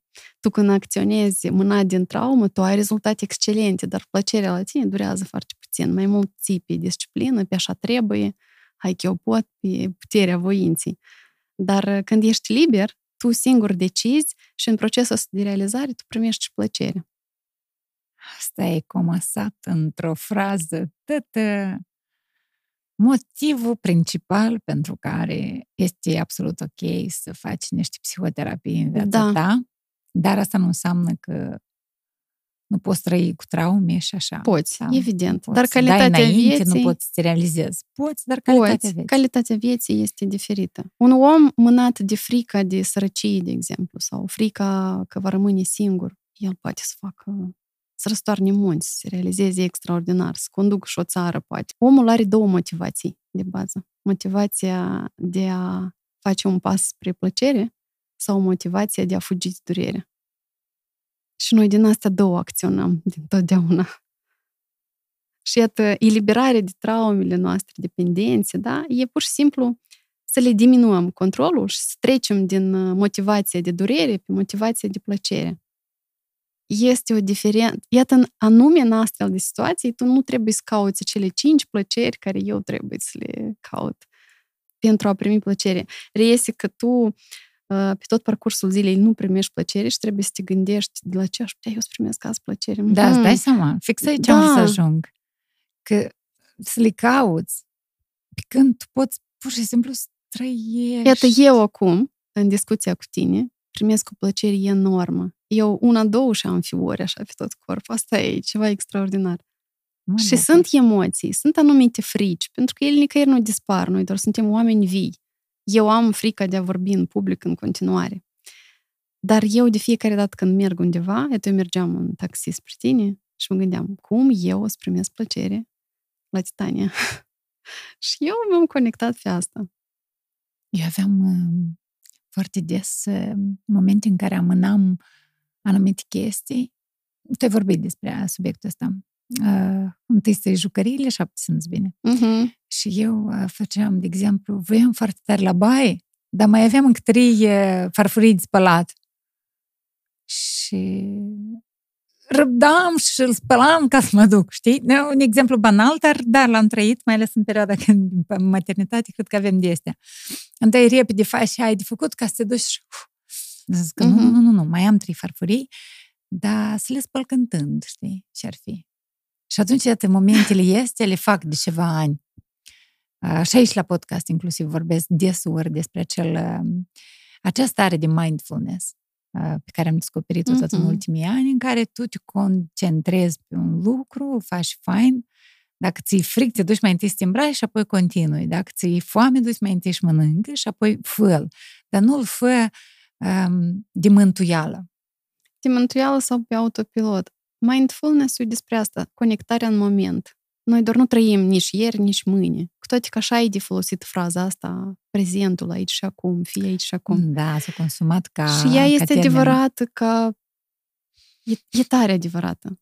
Așa și funcționează. Dar noi am auzit-o de atâtea ori, ne intrând în esență, ne cunoscând cum să o folosești în proces și creierul ne-a creat senzația că am mai auzit eu asta, eu știu, cât grăieți despre asta. Dar asta e și esența vieții, să fii conectat în moment, ce simt eu, ce fac acum. Când vorbesc, când mănânc, când... De asta și mulți oameni nu se pot opri din a mânca totul din farfurie, pentru că ei de aici mănânc, de aici se uită la televizor, undeva pe dealuri, la probleme și nu și-au dat seama când am mâncat un șaun. Și dacă ar fi numai despre asta. Și tu nu te poți... Te uiți... Cel mai strașnic, una, ajungi seara să înțelegi că ziua a trecut și tu nu știi ce să povestești. Am fost acolo, dar ce am simțit în moment, ce am trăit eu, din ce am primit plăcere, nu știi ce să spui. Și acum privești, nu știu, ultimii 10 ani din viața ta și amintești ce s-a întâmplat ultimele 10 primăveri, așa. Ai, unde? Păi iată, asta și înseamnă neconectare totală, trăire pe autopilot și tu nu poți să aduci aminte nimic. Înseamnă că nici n-ai trăit în esență nimic. Vorbeam anterior de fost soț și mi-am amintit despre faptul că în mai multe episoade de podcast am vorbit despre greșeala multora dintre femei în special de a repeta același caracter și aceleași activități în următoarea relație. Adică se despart și tot la fel strigă și la următorul iubit, știi, pe care l-au. Iată, tu ți-ai refăcut viața după ce ai divorțat. Ce n-ai repetat din vechea relație? Nimic. Și de ce relația actuală merge și o consideri una cu temelii puternic? N-am repetat nimic din ceea ce făceam în relația anterioară. Și eu când am ieșit, eu practic am plecat de acasă și cred că peste o săptămână am mers în Baku la primul meu training, care pe mine m-a schimbat. Eu am venit alt om de acolo și cu alte decizii. Eu am înțeles că dacă nu mă învăț eu alte decizii în viața asta, eu o să repet iarăși aceleași istorie. Mult nu o să țin schimbarea. La început a fost foarte greu. Și care a fost prima acțiune? Că eu bănuiesc că pur și simplu să te iubești pe tine. Da, ca să nu repeți aceeași relație. Primul lucru care... Da, uite, o situație în care se uită cineva la noi proaspăt divorțat și se gândește, nu cumva o să intru în aceeași relație, știi? Ca să nu intri în aceeași relație, atunci trebuie să mergi să vezi ce te-a dus în prima. Ce te-a făcut să repeți, să intri în acel scenariu. Pentru că noi avem o construcție interioară care ne face să alegem un anumit tipar de bărbați sau de femei, că funcționează la fel. Și noi câteodată spunem că de ce se întâmplă în viața asta să întâlnesc numai... Vreau să le zic într-un fel. De fapt, noi nu întâlnim, noi doar un anumit tipar de partener și îl vedem atâta timp cât nu înțelegem cum funcționăm pe interior. Exact, suntem atrași. Exact așa cum vedem anumite, simțim anumite emoții de la anumite declarații. Da, da, exact. Și asta, tu trebuie să mergi să înțelegi cum tu ești construită și funcționezi. Și eu asta am început să fac atunci. Și am înțeles că eu nu mai vreau, în primul rând, așa. Mie mi-a fost foarte greu să ies de acolo și am plătit un preț prea mare cu mult timp și eu, practic, am lăsat totul și am luat-o de la zero. Și am zis că dacă și-am făcut decizia asta, atunci, hai, următorul pas altfel, trebuie să fie radical diferit. Și așa și-a fost, pentru că eu așa am decis. Adică, caracterele de bază cu care ai intrat în noua relație au fost, în primul rând, să te iubești pe tine. Mai degrabă, eu am ales să fiu eu de la bun început. Așa cum sunt, fără teatru și jocuri, sinceră cu mine. Și sinceră cu omul care stătea în fața mea. Fără așteptări, fără... Eu chiar am intrat într-o relație fără așteptări. Aha. Și spuneam despre mine totul așa cum este. Nu încercam să par cine nu sunt. Să arăt că pot găti, că sunt gospodină, că sunt fată deșteaptă sau nu știu cum. Eu sunt, iată, așa cum sunt, mă vezi. Și omul are șansa să te vadă și să te accepte. Mergeți mai departe și sunteți fericiți, construiți ceva pe un fundament sincer. Ori, la un moment dat, în primul rând, tu nu-i dai șansa să te vadă cum ești tu și la un moment dat tu o să obosești să joci teatrul ăsta, pentru că așa suntem noi construiți. Ceea ce nu este firesc, mai devreme sau mai târziu te obosești, tu nu poți duce asta. Tu trebuie să joci rolul tău și încă și unul străin deasupra. Și încă e bine că dacă e unul, dar uneori sunt mai multe. Vezi dacă ești mincinos. Asta e cea mai mare tragedie mai mult. Să fii mincinos cu tine. Da, cu tine și cu ceilalți. Că tu dai majoritate. Adică nu există în societate chestia asta când până la măritat suntem țețea musipusă. Da, da, da. Iau și de cuminte. De ambele părți. Eu și slabă și mănânc puțin. Asta e zis-o bine. Și după asta de-am... Da. Așa. Și cred că și din partea bărbaților vine la fel, pentru că, oricum, până să... Hai că aici deschid alt subiect. Oare nu cumva noi cu oamenii străini ne comportăm mai frumos decât cu oamenii foarte apropiați? Da, că acolo am obosit deja. Da, aici nu ne cunoaștem. Cu oamenii, când facem cunoștință cu un băieț, noi fete mari, ați așa, și el e străin pentru noi, bună ziua, da, eu așa zic cu minte, și nici nu ridic vocea niciodată. Și el îți devine soț, de-am un faci și copii, de-am el devine foarte familiar cu tine. Foarte cunoscut cumva. Și familial, adică că ești în familie. Și te relaxezi și tu începi de-am străi la dans și nu știu ce. Și cu ceilalți te comporți frumușel, dar cu bărbatul tău de acasă te comporți urât. Da, asta tot este un joc. Și se întâmplă. Asta e... Se întâmplă foarte des, așa. Și cealaltă parte tot, apropo. Nu, păi dar da, se spune că de femei sau de bărbați. Cât mai frumoasă e curtarea, iată, flori foarte... La început de relații, prea multe flori, restaurante și cuvinte și promisiuni, cu atât mai mare semnal că după va fi... Groaznic. Mai groaznic. Da. Ei, nu știu asta, așa se zice, poate nu. În majoritatea cazurilor așa și este. Ori se încetează perioada asta de cadouri și flori la un moment. Da. Și pentru cineva asta e groaznic. Da. Care sunt cele mai mari frici ale tale? Cele mai mari frici? Bună întrebare. Care sunt cele mai mari frici ale mele?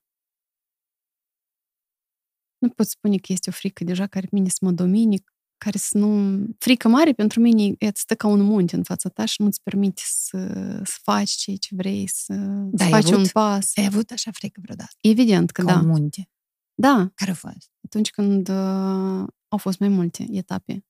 Chiar și atunci când am vrut să divorțez, era frica de critică și judecată. Pentru că trauma abandonului asta e iadul.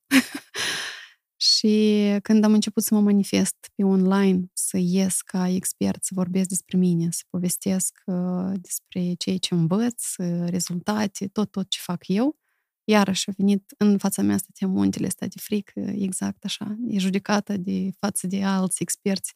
Ce o să zică lumea? Cine mai este și deșteaptă asta? Frica de comentarii a fost un moment dat, dar tot în partea asta a mers frica de judecată și critică. Ce o să zic? Și am depășit-o. Că ea mereu undeva e alături. Fricile tot nu dispar niciodată, pentru că ele vin tot din traumele noastre. Ele pur și simplu stau mici alături undeva. Ori pot să crească într-atât de mari că noi să ne temem, să facem un pas. Azi, ce frică!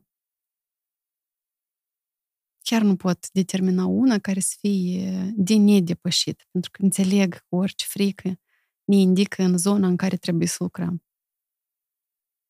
Acolo fie este potențial, fie este o alegere pe care eu trebuie să o fac, înseamnă că în zadar corpul meu nu o percepe ca pe ceva periculos. Înseamnă că acolo este ceva nou, o schimbare.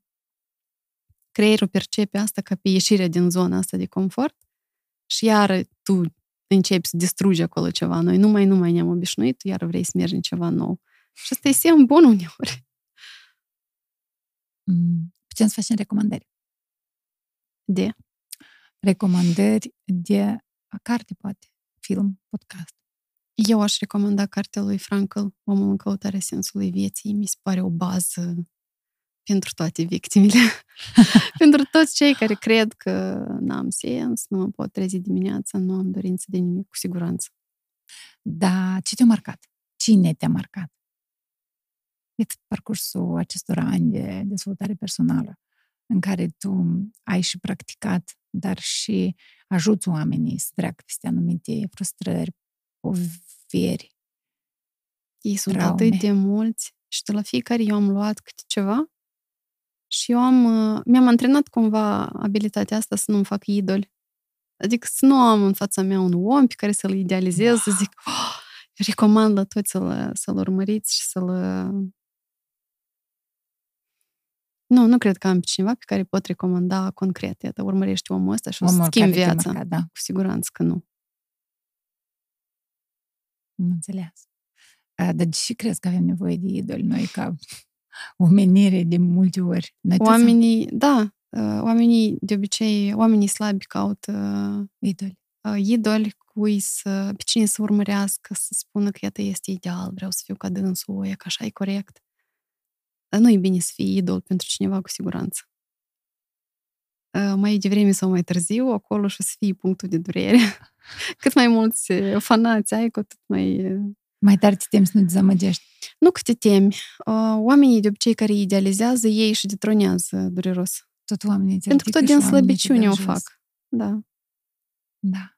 Exemplu cu Doga recent. Da. Adică cărnațul? Da, pentru că asta e așa o prostie a fost. Da. Omul atâta valoare a dus. Nici nu se pune pe cântar. Și aici oameni care n-au realizat la viața lor nimic au început să critice. Pentru că ei și-au admirat foarte tare până în acest moment. De asta și la ei critică. S-a dezamăgit și... Da, m-am dezamăgit. Nu te mai amăgi și nu se amăgi. Aha, nu te dezamăgi? Da, în limba română... Nu te amăgi și nici nu o să te dezamăgești. În limba română, cuvântul ăsta foarte bine redă esența situației cu dezamăgirea. Noi ne dezamăgim pentru că te-ai amăgit.